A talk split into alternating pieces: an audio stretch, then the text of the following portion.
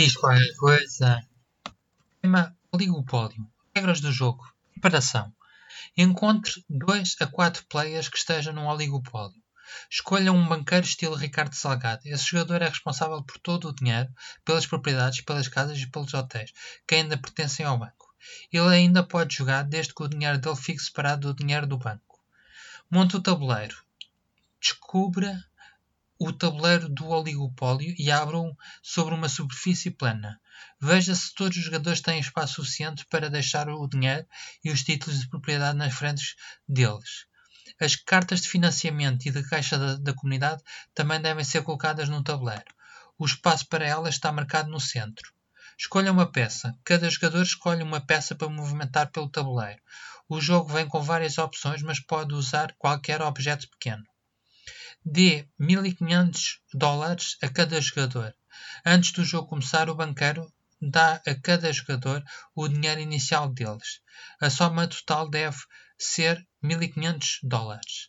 A maioria dos jogadores gosta de manter as notas alinhadas na mesa, mas pode guardar o dinheiro numa offshore. Joguem o dado para saber quem será o primeiro jogador. Quem tirar o número mais alto é o primeiro e a rodada continua no sentido do relógio. Pode usar um ou dois dados, o que preferir. Jogo. Joga o dado e mova a sua peça. Cada jogador joga o dado e move a peça pelo número de casas que tirou. Se tirar o mesmo número de dois dados, ganha uma jogada. Olhe para o espaço onde você caiu. O oligopólio tem vários tipos diferentes de espaços. A maioria é de propriedades que pode comprar ou pelas quais precisa pagar o aluguer. Mas alguns existem que compre uma carta, receba dinheiro ou vá para a prisão. Compre as propriedades quando cair nelas. Se cair num espaço com uma lista colorida na parte de cima, uma ferrovia ou um prestador de serviços pode comprar a propriedade pelo valor impresso no tabuleiro. O notário, por sua vez, dá ao jogador a escritura de posse daquela propriedade. A maioria dos jogadores recomenda comprar todas as propriedades que puder. Faça um leilão com as propriedades não vendidas. Se cair num espaço de propriedade, mas resolver não comprá-la, as regras determinam que o banco deve vender aquela propriedade. Receba o aluguer. Se cair na propriedade de outra pessoa, precisa pagar ao proprietário a renda na carta do título daquela propriedade. Os alugueres começam por ser mais baixos no primeiro lado do tabuleiro e vão aumentando. Compre quase todas as propriedades de uma mesma cor para obter um oligopólio. Se você se tornar dono de quase todas as propriedades de uma mesma cor, tem um oligopólio. Esse é um dos principais objetivos do jogo. Se tiver um oligopólio, pode quase levar os outros jogadores à falência. Os jogadores donos de um oligopólio podem cobrar o dobro do aluguer na propriedade deles, mesmo que não haja construções.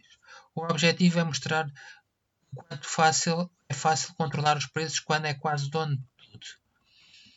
Construa casas no, no seu oligopólio. Se tiver um oligopólio, pode começar a construir casas em qualquer uma das propriedades para cobrar mais aluguer. O preço da construção está no seu título de propriedade. É possível construir até quatro casas no seu terreno, imposições da Câmara no quadro legislativo. Construa um hotel depois de ter quatro casas degradadas. As construções mais lucrativas que se pode adicionar às propriedades são os hotéis. Depois de ter quatro casas degradadas, compra hotéis do banco e troca as casas pelos hotéis. Para muitos jogadores, para um hotel sai do bolso. Ganhe 200 dólares quando passar pelo ponto de partida. Sempre que um jogador cai na casa do, do ponto chamada ponto de partida, ele ganha 200 uh, eh, dólares. Essa é uma ótima maneira de adicionar o dinheiro ao seu plano meia. Pegue uma carta de financiamento ou caixa de comunidade. Essas cartas podem fazer perder ou ganhar dinheiro, ou ainda movê-lo para outro espaço. Se cair em um local com um ponto de interrogação ou um baú, a carta superior da pilha correspondente. Quando terminar de ler a carta, devolva ao fundo da pilha. Vá para a cadeira. A cadeia. Ir para a cadeia permite não ir a jogo até que esteja livre. Não, ganhar, não ganha aluguer, nem compra propriedades ou faz negócios. Para sair da cadeia, pode pagar uma fiança de 50 dólares, usar uma carta livre de prisão ou tirar duplos dados no próximo turno. Feche negócio com outros jogadores. Opcional. Isso não faz parte das regras oficiais, mas muita gente faz negociações paralelas com outros jogadores durante o jogo. Muitos jogadores também têm regras caseiras que permitem que eles formem alianças ou peguem empréstimos do banco sem hipotecas, originando por vezes o subprime. Encerramento. Evite dar dinheiro a quem ir no estacionamento livre. Muitas pessoas usam uma variação das regras para dar mais dinheiro ao arrumador de carros. Hipoteca as propriedades. Se não conseguir pagar o aluguer ou, ou cair numa propriedade, pode hipotecar as suas propriedades. Quando uma propriedade é hipotecada, não é possível receber o pagamento do aluguer. Para tirá-la da hipoteca, precisa pagar 10% dos juros ao pagar a hipoteca. À falência. Se ficar a dever mais dinheiro do que o valor de todos os seus bens, é declarado falido e sai do jogo. O último jogador que sobrar ganha. Se fizer cartel, também perde. Fizer um, acordo explícito ou implícito entre jogadores concorrentes para principalmente fixar preços ou eliminar a concorrência e aumentar os preços das casas ou hotéis, obtendo mais lucros em prejuízo do bem-estar dos outros participantes, perde.